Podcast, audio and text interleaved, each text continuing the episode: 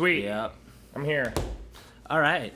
Hey, dude, how you doing? I'm great, buddy. Got the Monday. Got a Monday off. Um, yeah, it's Monday today. For those of you who aren't with me and Juicebox, aka Josh. Yeah, Monday.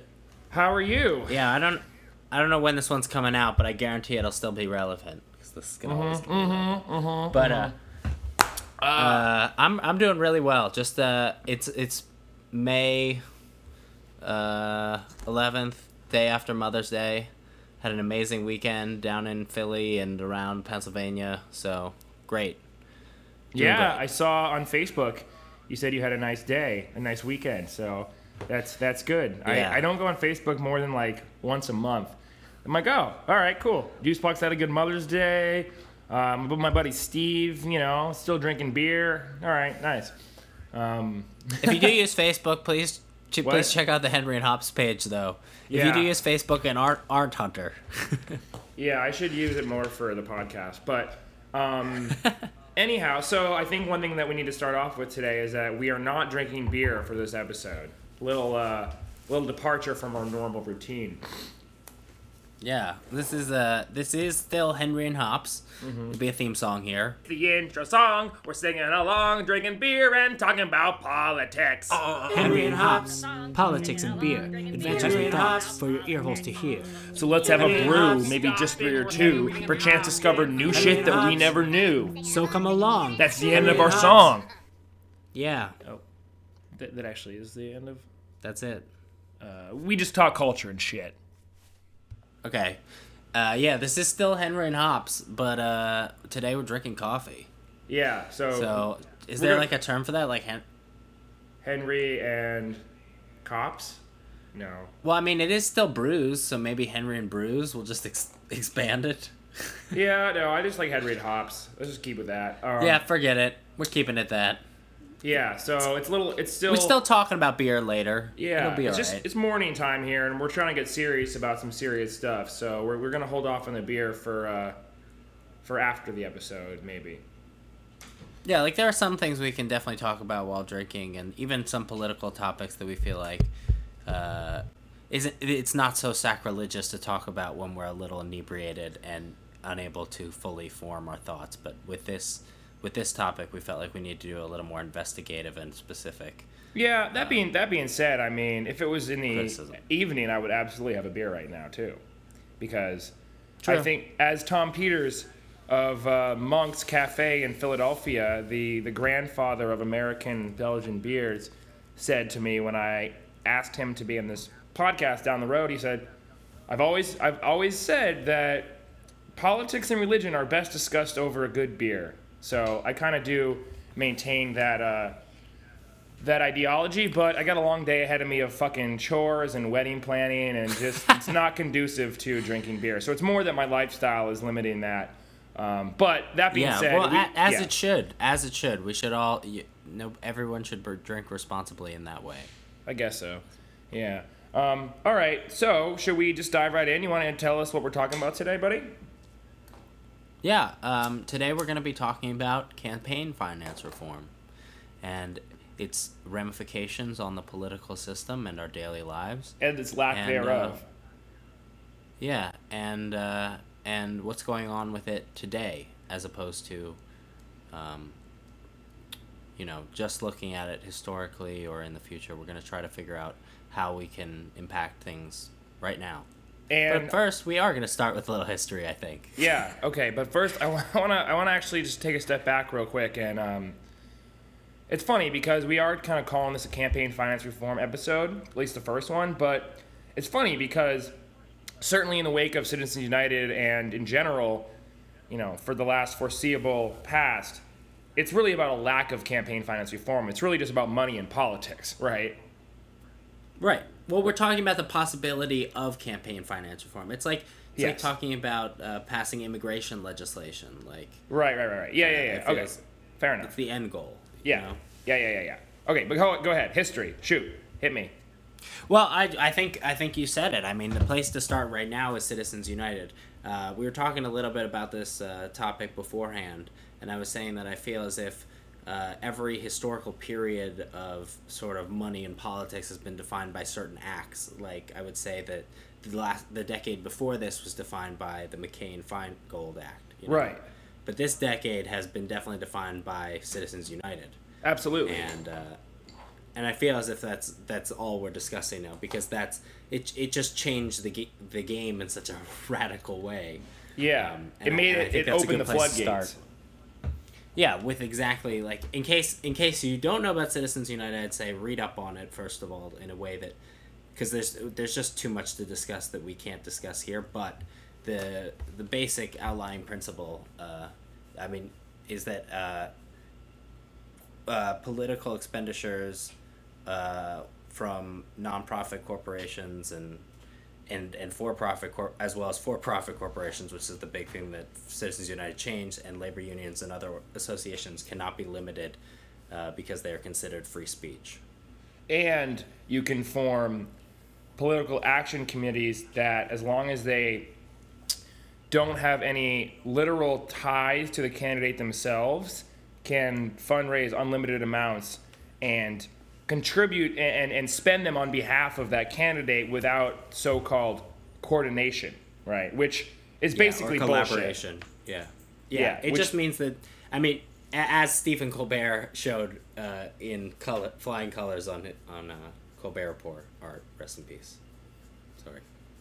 I mean, Yeah. did, uh, when he was coordinating, for example, with Jon Stewart on the thing that he that Jon Stewart was financing. Do you remember that? Yeah, absolutely. I mean, that was I. I think that for all who watched that, it was kind of speaking to the choir because it was the Colbert Report. But absolutely, he he showed in flying colors how ridiculous um, and unenforceable that actually is. Yeah, and and certainly there are articles online which do a better job of taking the act to task on on the ramifications of super PACs than what the Colbert Report did, which was definitely more for comedic uh, value. But I think I think it does point out the blatant how blatant you can be with your coordination and still get by on that technicality. Right, and I think as well about how implicitly understood it, it is, kind of certainly among political operatives, and I think the media, and to a certain extent the public at large, that it's bullshit. Coordination is going to happen. Like we all kind of like, yeah, yeah, but we all know that's that's fake, right? Yeah, yeah, yeah, yeah. And so every every I think every time I read about it or hear about it, and maybe I'm just cynical too. I'm just like, yeah, of course. like, what'd you expect? Yeah. And I, I, I think people were kind of, uh, for the most part, shocked that Citizen, Citizens United passed in the first place. I, I don't feel like there was a concerted movement behind it when it happened. Uh, it just kind of occurred. Uh, Yeah, it's I, been. I don't know how you yeah. felt. Yeah, I remember. So I was still, I was a senior in college when it passed, and I was taking some of my favorite economics classes at the time. And um, I remember in January, it passed in January 2010, I believe. Um, And maybe a week afterwards or less, like pretty much immediately uh, in class, we discussed this article written by Mason Gaffney, who's a big so you know Henry George. We'll talk about that at some episode at some point. Um, a big kind of land tax guy and uh, a, a disciple of sorts of Henry George, and just a progressive economist. A great a great guy to read up on. He's like one of my heroes for sure. Mason Gaffney, look him up. But um, he wrote this basically. I'm just making. I'm, hopefully it's him and not another one that I wrote. But we can edit this later. Um, basically, just predicting everything. Um, yep, I found it. Mason Gaffney is called Corporations, Democracy, and the U.S. Supreme Court. And it was written, okay, it was written, I think it was written like this next day, actually. This is amazing. What, January 22nd? Yeah, I don't actually know when it was written, but shortly, I read it in, I read it in the uh, winter of 2010. So I read it shortly thereafter.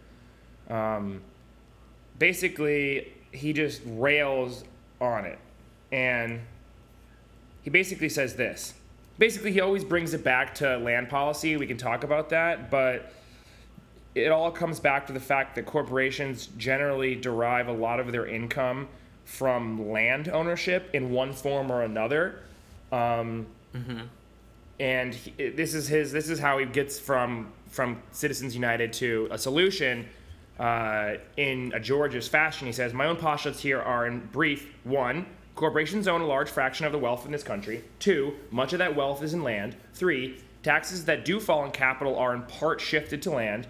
Four, pure land taxes would indeed be better, but are not the subject at present. And five, payroll taxes are worse and must bear most of the burdens that are shifted off corporations. So that's kind of, you know. Anyhow, sorry, I, I'm getting off topic. the- we should the- no, delete it. no, but that's that's the core of, of, of Henry George's principles, and and is a a easy fix in some ways. Uh, going back to what this podcast is about in the first place is that if we were to embrace Henry George's principles, some of this stuff would be kind of irrelevant to begin with. But Right. Yeah, and I think I think it like goes without saying that in a, in a in a good Georgist democracy, like there would be no such thing as like private campaign donations. You know, it's just ridiculous. Um, Right. But I'm Well, really stretching what- that there. He never really talked about that. Well, what's interesting to me about Citizens United as a as an act, and and, we'll we'll move on like to to what its ramifications have been and, and how it's kind of played out since then. I think, but um, it it it takes its history from basically the McCain Feingold Act because uh, McConnell, Mitch McConnell, who I think we all know now as the turtley uh, man who, who leads. I, I don't know. Uh, how do you know Mitch McConnell? Yeah, he's a turtle. Yeah. Yeah. All right. Um, he he basically led the the strike against uh, uh, the the McCain Feingold Act, also known as the Bipartisan Campaign Reform Act. Uh, in in in uh, 2003, he tried to do this. Uh, he had a case called McConnell versus the FEC, where he tried to do it the first time and failed based miserably, basically. Uh, and for a long time, that was the deciding opinion that determined how campaign finance worked. And it was Citizens United was like the second push to overtake uh, what happened with the BCRA. And it's interesting because that that push uh, was even more extreme than the than the original backlash. It almost reminds me of like how po- politics work in general, where like every eight years we have a liberal candidate who kind of undoes what the conservative candidate did in a more extreme way, and then we have a conservative candidate who theoretically undoes that. It goes back and forth um, without ever really getting anything accomplished as a result. Well, it seems like it seems like in this case, this relatively what was going to be more of a blip on the political radar came up, and the Supreme Court, being stacked how they are, are like, you know what? You're bringing it up. We're going to give you what you want and so much more because those are the ideals that we possess, right? Yeah, and it, and it's really and I think it's the beginning of us talking about and and this has been brought up a lot in the past, but I think that everyone now accepts the idea of sort of like an activist Supreme Court that that is sort is like a final vetoing power on all legislation, where where it's decided if there's constitutional legality, which used to kind of be Congress. I think Yeah. with with the president.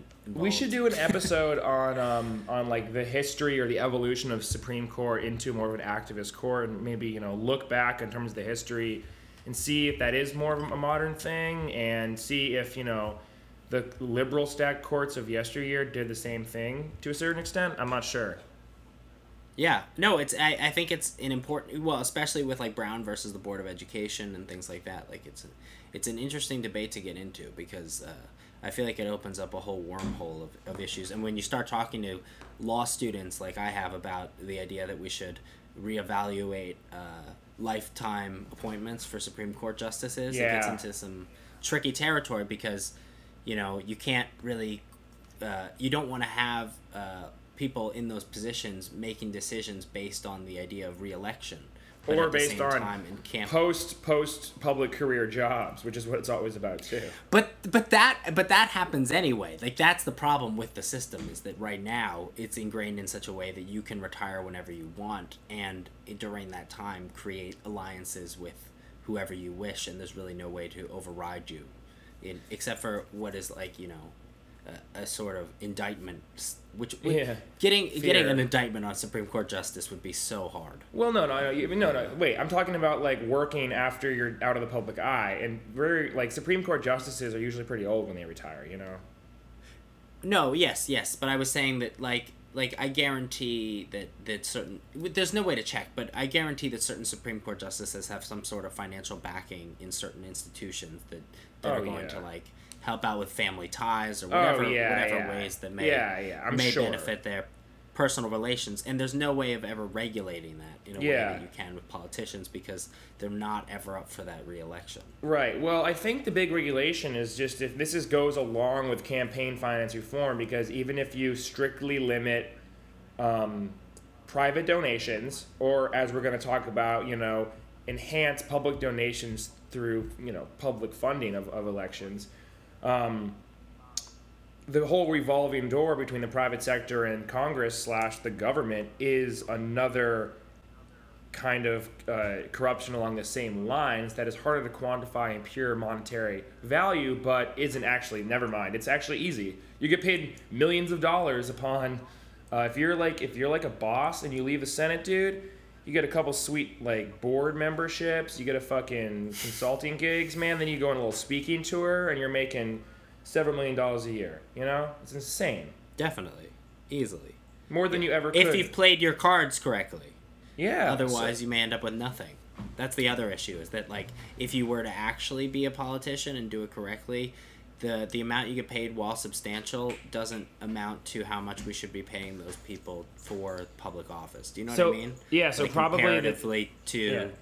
the private interest. sector. Yeah. So Yeah, there's two yeah, solutions, right? The two solutions would be one, uh, limit or, re- or or eliminate the revolving door. So you'd be like, you can't work in a sector that you regulated or had any contact with for five years after uh, you retire. Something because they already Right. that's always being discussed. And the other would also just be pay them fucking way more, so the incentive's less. Yeah. Yeah, but we kind of have to pay everyone more. It's like it's like what I was talking about the other day about like how I have certain jobs that I feel like I'm being overpaid for, but then I think that I'm just being that everyone else is just being underpaid for their jobs. It's not actually that I'm being exactly, overpaid. exactly. Yeah, so so I feel like people would be like Congress is getting paid too much at that point, but it's actually that we just need to up everyone's wage to be equal to what the private sector in its highest form is supplying people. Yeah, how about this? How about you just make it so that if you are elected to Congress, you can never work in any industry that you are are are um, uh, regulating ever again. Yeah, that would be fair. I think that I mean it's kind of extreme, um, and the argument. Yeah, but I mean, as as long as there's uh, some sort of retirement plan for a congressman where they would have like some sort of if we have a social safety net for everyone, doesn't really matter. But we've talked Right. about that a little before. Right, but the argument against that would be that these are the people that actually know, you know, a lot about these industries, so they are most qualified to work in those industries. But that's not fair because we're, we also are saying that you can come work from the private industry into Congress, you just can't go back. Well, I feel like there should ne- that there should be. I mean, you're right. You're right. It's a complicated issue because you don't want somebody who's unaware of the industry and um, uneducated in a topic having anything to do with a regulatory committee for that topic. Like that's a big bit a big problem with the internet, for example. Yeah. regulating internet. Right. Um, so you so- kind of so want def- people that, yeah. Yeah, so so it does get into complicated issues, but I I do feel like there has to be some sort of um, barrier that's kind of like how we don't mix uh, politics and religion theoretically. Yeah. That we we need to put up between the private sector and political, and and this is really getting into campaign finance reform in general because we're really talking about the idea of getting politics out of money, period. Money out of Because need to- politics. Um, yeah, what am I saying? Uh, Well, I'm gonna maybe flip that, reverse that. Wait, uh, scratch that, flip it. Uh, what was the line? It's from. I'll get back to that. It's Willy Wonka line. Don't worry about it. The Willy Wonka quote I'm trying to think of is, of course, strike that, reverse it. Anyway, uh, but we should say I think that like the majority of Americans now in in most uh, polls that have been done uh, oppose Citizens United. Um, it's it's like sixty one to twenty two percent. So it's a pretty big With the other undecided. opposition. The rest of them just don't know what it is or care. Right. Yeah. Yeah. Well, my fiance did a uh, presentation in graduate school actually about Citizens United as like a social issue, and they were astounded to find out how many people in their like graduate course hadn't heard of it or knew about it.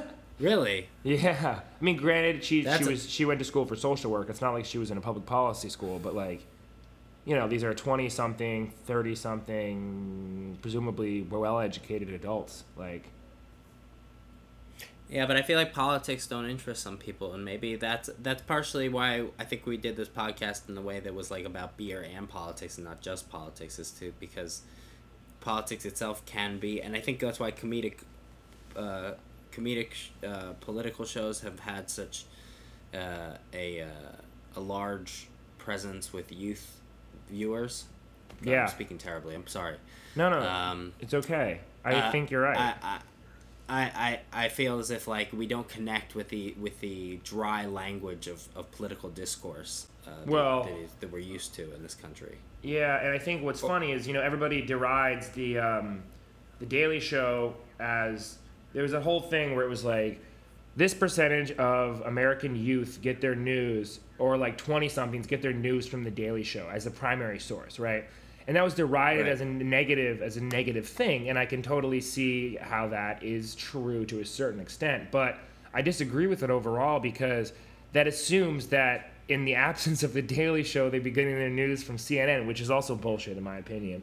Uh, not also bullshit, but is bullshit in very other ways. But I think the reality is that a lot of these people um, who are who are in that demographic just wouldn't be getting any news in the absence of the Yeah. Daily Show. They're watching Comedy Central, and Jon Stewart's funny, and he also is talking about news. They're like, "Oh, that's fucked up." And maybe they go and they do research and get other opinions online. Maybe they don't. But I think certainly speaking from my experience, that was more how I. Um, I'm not like gonna watch fucking MSNBC or CNN or whatever. Um, if I'm not watching Daily Show, I'm gonna be watching like fucking Workaholics or something.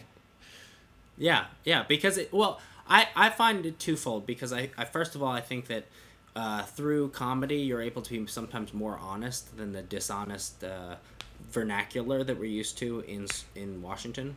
Yeah. But I also think that uh, uh, there's a lot of issues in the modern world. Like like they say that when you read a, a New York Times now, you're getting more information in your life than you're getting more information in that newspaper than a person who lived in 1820 got in their entire life.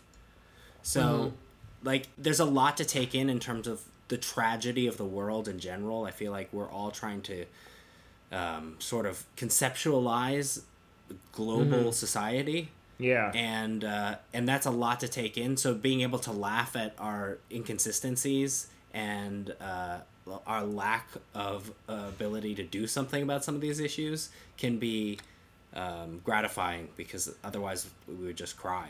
You know. Yeah, and I That's think how I felt. Yeah, I think you're right. That's how I and- felt watching a lot of those political shows.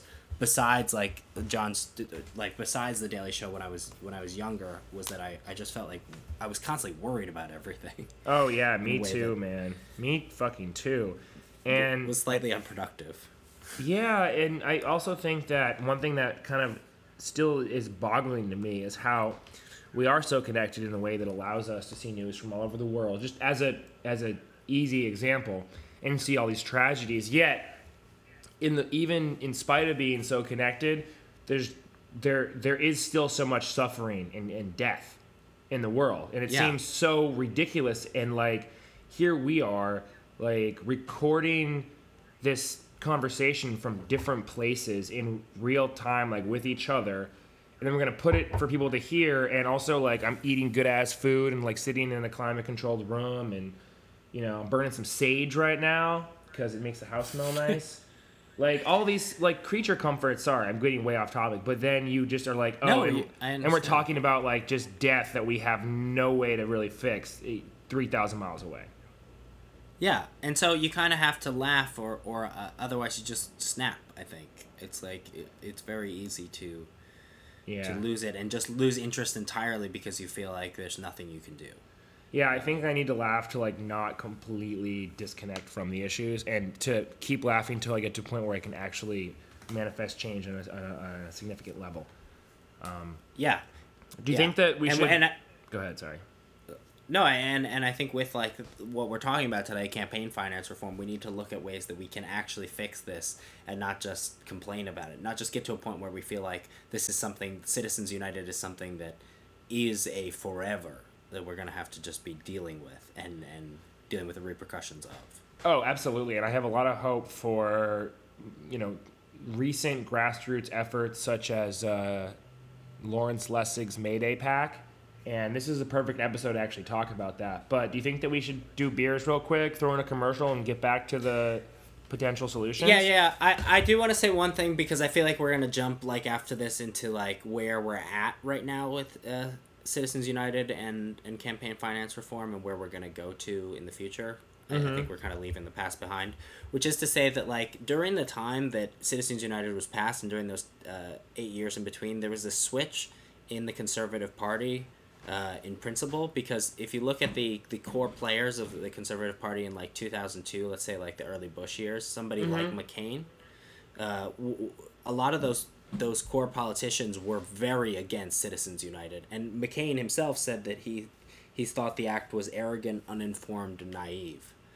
And uh, and I feel as if there was a lot of vocalization from that from the the core party members or the old core party members uh, against this act because it doesn't represent uh, conservative values in the idea of um, like like freedom because it, it's a new sense of what freedom is and it and like I said it's kind of a corruption of libertarian values and uh, and I think it's interesting that this this neoconservative neo it's it's neo-capitalist um, doctrine has has taken over the Republican wing which used to be so anti uh, it, it was just it was they were all about destroying the government for fear that we would have uh, entities controlling it you know Yeah, I guess and so. now and and now rather than promoting the destruction of government they're promoting the prom- the Co-option. the entities yeah the co-option which is Yeah. it, it seems like it, it you know where what's the end game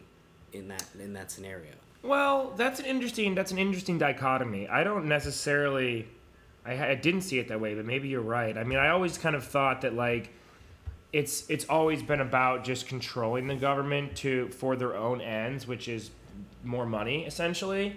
But I guess initially it was a little bit more pure-hearted Ron Swanson style, where they're just like, we want the government to just shrink and shrink and just die in a cave. And then now they're more like, well, that's not going to ever happen, so let's just give the veneer of a democratic government and then just fucking own it. Which Well, is my, smarter. Yeah, my, yeah. My issue is that is that in the original like principled position. I mean, obviously the position itself was corrupt for, for I would say like both political parties have been corrupt, you know, for at least like thirty or forty years. Oh, so it's it's yeah, kind of, null and void. But I'm saying from the political position of the people who support these parties, who support a Mitch McConnell. Uh, or McCain, you know what I mean? The the voters who who back these policies theoretically. yeah. Uh, the original the original viewpoint was was that the free market would regulate these companies so that you know one company would not monopolize an industry because the gov- government wouldn't be there to regulate uh, the market so that one company would yeah and pick favorites but now they're basically allowing the favorites of the market to control the industry through the government that they were originally going to get rid of right. you know through those regulatory agencies So, and this is kind of where like my economics comes in because I'm like, there were people out there that actually probably believed that the free market would regulate itself. Um, but I, I, I really think it's like how L. Ron started to believe his own bullshit. You know what I mean? Because it justified his yeah. own craziness. It's the same way that like Milton Friedman, right? He's the Godfather, kind of this whole thing. At least the popular Godfather. It goes way back before him, but it's that's kind of the modern school that has led to the free market. uh, You know, doctrine that has been perpetuated in recent decades, and certainly even like the bullshit thing called trickle down economics that even Laffer agreed upon its attempts was actually not really based on anything legitimate. It's it's all like self backwards justification where you're like, well, we want to get rich and we want the people that pay us to get rich that keep paying us. So if we talk about the free market, it seems like it seems conceptually sound, I guess. People are going to be like, "Okay, I'm not an economist. You're you're you have a doctorate. um, and you you sound smart. so I, okay, fair enough. Less t- I like less taxes, right? So they equate less corporate taxes with less personal income taxes, which you know, are just like less taxes means good things for everybody. And then you're able Yeah. to push through all like actual like average citizen crushing huge business helping policies when and they think that it's helping them basically. Yeah, and they think that it's going to drive small businesses to gain on the larger entities, but what they don't realize it's disproportionately helping those entities. To Yeah, the, it's already stacked against the little guy. Like you're just exacerbating that fight. Absolutely, that's a really, really good point. Yeah, that is. Yeah, that's that's exactly it. To the extent that they think about economic policy, it's through the lens of small business. In which case, they're actually voting against their own self-interest 99% of the time. Yeah. All right, so we're gonna take a break and then come back and talk beers and what uh, what's going on with uh, Citizens United now and how we're gonna try to change it. Good, good, good luck to us. So, this is the official Shep Lapley call for American patriots. Pardon me. Cigarettes have not been good to me over the years, but that's for another day. I am looking for true Americans who really think they have what it takes to be American presidential contenders. Now, I got a lot of money and I can spend it on you. Like I said, I've seen it done before and I want to take it to a next level. Now, pretty simple guy and I got pretty simple demands. I only got one thing you got to agree upon as your primary platform and everything else you can fucking do whatever the hell you want. Pardon my French. Now, the one thing I care about is marriage. All right. Now, I'm not talking about marriage equality. Now, I'm not talking about anti marriage equality where it's a man and a woman. In fact, I want to dissect that a little bit. And all I'm asking from you is, is if we can, for the love of all that is holy, pass legislation that once and for all recognizes the relationship between men and bears. Now, a lot of you might know this, a lot of you might not, but bears are more than human. They can love deeper, they can feel pain at a much greater level. And I tell you what, when you're lonely, scared, and wet, nothing you want more to come home to a wonderful bear to hold you tight the night long. That's all I ask. I have deep pockets and lots of bears. Now, please feel free to visit our website at bearsforamerica.com. Like I said, we will win this election. Money is no object. Thank you very much. Enjoy the show. There you go. Can you hear this? is, I think uh, everyone knows uh, the President of the United States, President Obama, and the Republican leadership have reached an agreement on a very significant tax bill. Uh, in my view, uh, the agreement that they reached is a bad deal for the American people. I think we can do better. And I am here today to take a strong stand against this bill, and I intend to tell my colleagues and the nation exactly why.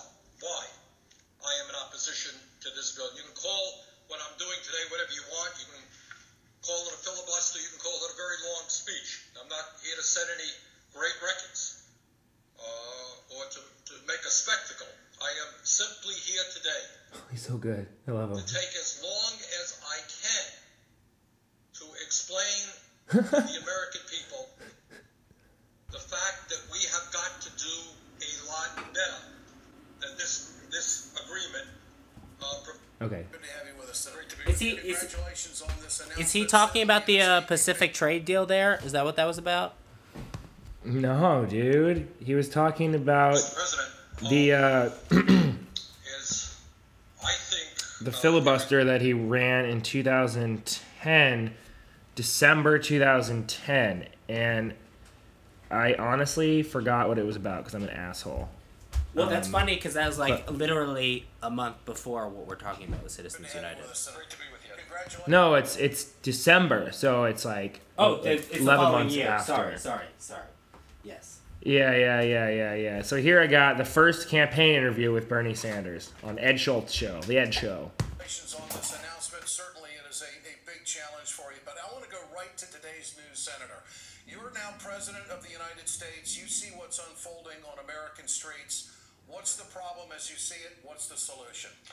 Uh, well, the problem is, is that for many years, uh, police um, brutality and the killing of innocent people has not been dealt with. That's a fact. The good news, Ed, is that the American people, not just the African American community, are saying enough is enough. You can't hold people in custody and suddenly find out that they're dead. You can't shoot people in the back. You know, in South Carolina, a conservative southern state, a police officer was charged with murder. I'm a former mayor. I know that being a cop is not an easy job. But when police officers misbehave, they've got to be held accountable. The other good news is that all over this country, when people are beginning to stand up and say enough is enough, change is taking about. You ask me what I would do as president. Number one, we would fight hard for police reform, for body cameras, uh, for the training that police officers need to know how to treat people who are uh, in captivity with respect. But the underlying issue, in terms of In captivity. community, as I understand it, do you know what the unemployment rate? It's extremely high. It's over- higher there, and they've lost so many manufacturing jobs over the last 15 years. The, the, the, the city- Ed wants to talk. All right. Found a- I'm glad he's bringing That's it back to economics though, because that's the core of the problem, and that should be the core of his. Well, that's what he was getting to. Yeah, that, that's what he was gonna get to. Ed, And then Ed, he's like, Ed, I was gonna say that. Fuck you, Ed. You asked me the question. Uh, I'm Bernie Sanders.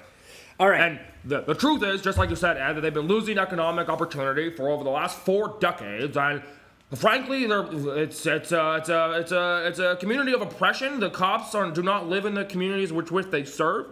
Uh, the racial makeup of the police force is not representative of the communities whatsoever. No, he probably wasn't going to talk about that. Anyhow, um, so are we back? You done with coffee? yeah, I'm ready. Oh man, he's a cutie. Little Bernie Sanders. Well, it's interesting. I'm I- a former I'm a former mayor. I know I know that being a cop isn't easy. He's great. So there's as a, speaking of Bernie Sanders, who I think we uh, mentioned at the end of uh, our last episode on presidential candidates. Uh, he's he's a perfect person to talk about in his efforts to uh, fight against Citizens United, but also um, take on uh, economic policies in general. Uh, Yeah. but but then again, uh, I'm looking at an article right now, and I and I think we talked about this earlier that that suggests that like all of these efforts by Democratic um, representatives are are like more uh, more efforts to just control the financing uh, and less to reg- to actually stop it. But then you Control it how so? well, okay. So, well, first of all, uh, we should say that uh, Senate Democrats, like this is this was back in September 2014. They were trying to overturn Citizens United, and Sanders was quoted as saying, "If people think this is some kind of esoteric issue not related to jobs and the economy and wages and women's rights and income and wealth inequality, it kept going on. You are deadly wrong." Right. Um, and he was one of the co-sponsors Yeah. on this bill that theoretically was to roll back the decision on Citizens United. Um, but the constitutional uh, amendments language. The, this is now. This is not me saying this. This is a conservative blog that's talking about the the uh, the way in which this amendment would work. Um, Okay. it, it's actually they're suggesting that it's trying to limit political speech for certain non PAC groups that are unrelated to uh, uh, Citizens United as a way of controlling funding outside of that decision. Uh, now, I don't know if that's entirely true. This seems like a lot of hullabaloo, but I'd love to know if uh, people writing, like, if anybody who's listening to this who is a conservative commentator has more to say on this sort of topic, because I, I, I think that it's hard. This is one of those positions I have trouble understanding people who support Citizens United. Um, in, in, in once Right. once we talk about it logically for, for long enough, if they uphold that position, I, ha- I have a hard time um, understanding where they're coming from. And so I'd love to hear more positions that support that side of the argument because I think for the rest of this, we're going to be talking about how to uh, destroy that or deconstruct that.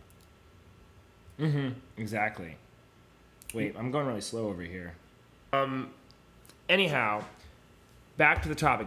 I got to go really soon, dude. I Can we understand. just finish this later today? Uh, well, we can't do it today, but I could do it like next week or something. We can finish it up. All right, just go. Uh, Cool. What beers? What beers have you had recently? You want to talk about? Well, I'm really excited, always excited about Stone. They're one of my favorite breweries, and um, they have been releasing cool, cool um, beers that they've made for a little while in 12 ounce format. So I had the Enjoy by 420 in the 12 ounce. That was amazing, and I recently got a six pack of. Um, the Cali Belgique, their Belgian style IPA in a six pack. It was great. It was amazing. I don't know if I've ever had that some in the one. fridge. Yeah, it used to come out in 22s, and it was like always pretty reasonably priced. You could usually find it for like six bucks, seven bucks, um, six bucks. Yeah, usually, um, and it's like 6.9 percent. It's basically it's like my ideal beer. It's a West Coast IPA made with Belgian yeast.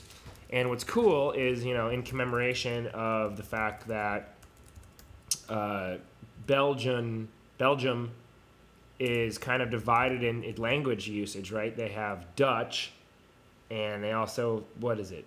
German, French, French, Dutch, and French. Yeah, right. Yeah. Um, so like roughly half the bottles printed were Cali Belgique, the Dutch, the Belgique, the Dutch way, which looks like Belgique, or the French way, Belgique, with like the Q U E. Yeah. So that's kind of cool. And you know they always are, are really have really cool writing on the back of their bottles too, which is another little fun thing. But yeah, great beer, my exact style, super hoppy, but in a floral way, and you get this the fruitiness of the Belgian yeast strain coming right through. It's like the beer I always try to brew, basically. Yeah. Mm, that sounds really good. Yeah, I might have one later today. Maybe I'll have to find that around here. Yeah, I'm sure you can. I imagine you can. Yeah. Stone gets pretty good distribution, I think. Oh, also the other one was the Waldo man. Had that a couple weeks ago. That was great. Yeah, that's that is awesome. Uh, Hmm. I, I think it's really clean and it and it's definitely like a full IPA though. Like it was still an IPA. Yeah, it is. Uh, another one that I had was the Knee Deep from uh, outside of Sacramento, North Sacramento. Um, they basically just all they only really make like hoppy beers. It's kind of amazing, and they don't do really any Belgian stuff that I found, but they do like like four different triple IPAs. It's kind Right. of ridiculous. And um, I had the Hoptologist, which was just like nine and a half, ten percent. It was just really sweet, floral, just beautiful, beautiful, great beer. Awesome. That that sounds really Yeah. good. Um, What about you? well, I uh, the the beers that I've been drinking this week. Uh, well, I had I been drinking like just casually resin, which I just always like. I think we've talked about it before though. But uh, the ones that I wanted to highlight that I've had, um, I think um, I don't think I talked about this on a previous episode, but when I was at uh, I've, I've had this one a couple times. It's a I've, I've been on a sour kick recently, so the two that I'm going to talk about today are both like sour wild ales. But I think they're both interesting Okay, ones. yeah. Um, one's uh, the first one is Finback Starchild. Um, I've never heard of Finback Brewery before this ale, but uh, it's it's pretty decently priced. They're actually they're actually like a Queens, New York brewery, basically like Glendale. Um, and they do this thing called Starchild that's like a sort of like a darker sour. It reminds me a lot of the Belgian sours that I've had, where it's like it's got those deep fruity notes, almost like raspberry lambic, um, but but also tastes like sort of weedy. Uh, and not as not as like you can tell it's like an herbal fruit. It's not like actual fruit. It doesn't have that sugar content, you know Right, right, right, right. Yeah, yeah, yeah. yeah. um, which is what I'm looking for in a sour a lot of times. So I really enjoy that one. If you can find that one on tap, it's only available like sometimes. They they brewed it as a sort of experimental batch, and I think they're gonna bring it back at some point. But it's right now. It's like I'll look for the I'll look for the find it. brewery though for sure. yeah, I don't know if I don't know if it's available out west at all because it was just like Probably I think they yeah. have first brewed around here. But I'm saying if you're in New York and you and you have it, but the one that is uh, more available right now is um, uh, Weyerbacher's uh, Tarte uh, Nouveau, which I just had for the 1st time. I didn't I didn't know Weyerbacher made uh, a sour ale, but it was on tap at this uh, Yeah. New gastropub I went to that's in Macungie called Trapp Door. Really, really good. Uh, it's not that new. It's actually in Emmaus, and it's not that new. It's like uh, it's been there for a few years, but but it's been gaining a lot of um, popularity in the area because they have really good food and beer list. As a lot of places like it, there's a lot of uh, beer related uh, uh, restaurants opening up in Allentown area. Not really surprised. But. I think it's a big PA thing, be- getting really big. You know, there's so many big breweries. Yeah, exactly. And and from what I understand, like a huge amount of the craft beer market comes out of Allentown because, like I said, that Sam Sam Adams, like eighty percent of their beer is actually brewed in Allentown, because Right. they own that uh, Budweiser factory there, or bought that one that used to be a Budweiser factory. Um, anyway, but this beer, this beer, uh, the Tarte Nouveau, is very is a wild ale, is a sour, but it's like it's very like uh, grapefruity sour. It almost tastes like kind of hoppy um, in its sour content. It's still it's still like a low low alcohol content, like three point nine, but it's got sort of like an orangey. Um, uh, I'm trying to think. It's like it's like a very sessionable sour. You know, not that I, mean, I think all sours are pretty sessionable, but I think taste wise, some of them can be a little extreme. You wouldn't want to drink more than one. You know, whereas this one is like just basically tastes. It's so it's so refreshing and and easy to drink that I think that you could drink a few of them. And from what I understand, they're pretty reasonably priced. Like the one I had on draft was like five bucks, so that's not bad. Damn, it's great. Yeah. Yeah, so it's it's like it's probably it's like it's like closer to like a ghost, you know? Is that how you pronounce it? Ghost? Ghost? Goose? Yeah, yeah, yeah. Goes, I think. Yeah. Um, dude, I want to come. Well, that's another good reason to come east, is just to go drink some good beers that I can't drink here. Fair yeah, enough. well that's that's a reason to come west. So we're doing that. I, I don't care. I'm definitely gonna visit some breweries when I'm out there for your wedding, after your wedding, probably. So yeah, I'll come with you. Be great. yeah, we'll figure that Um, out. all right, listen, I gotta run, buddy. I'm sorry. No, sounds good. We'll finish uh, campaign finance reform later. I think this is great so far, though. I do too. Um, hope if anyone's listening, they do too. All right. Yeah. Bye, guys. Bye, Peace. Juicebox. Peace. Henry and Hops. Henry and Hops. Henry and Hops. Henry and Hops. Henry and Hops. It's not. It's not sinking, dog. Hey, watch the wolf suit.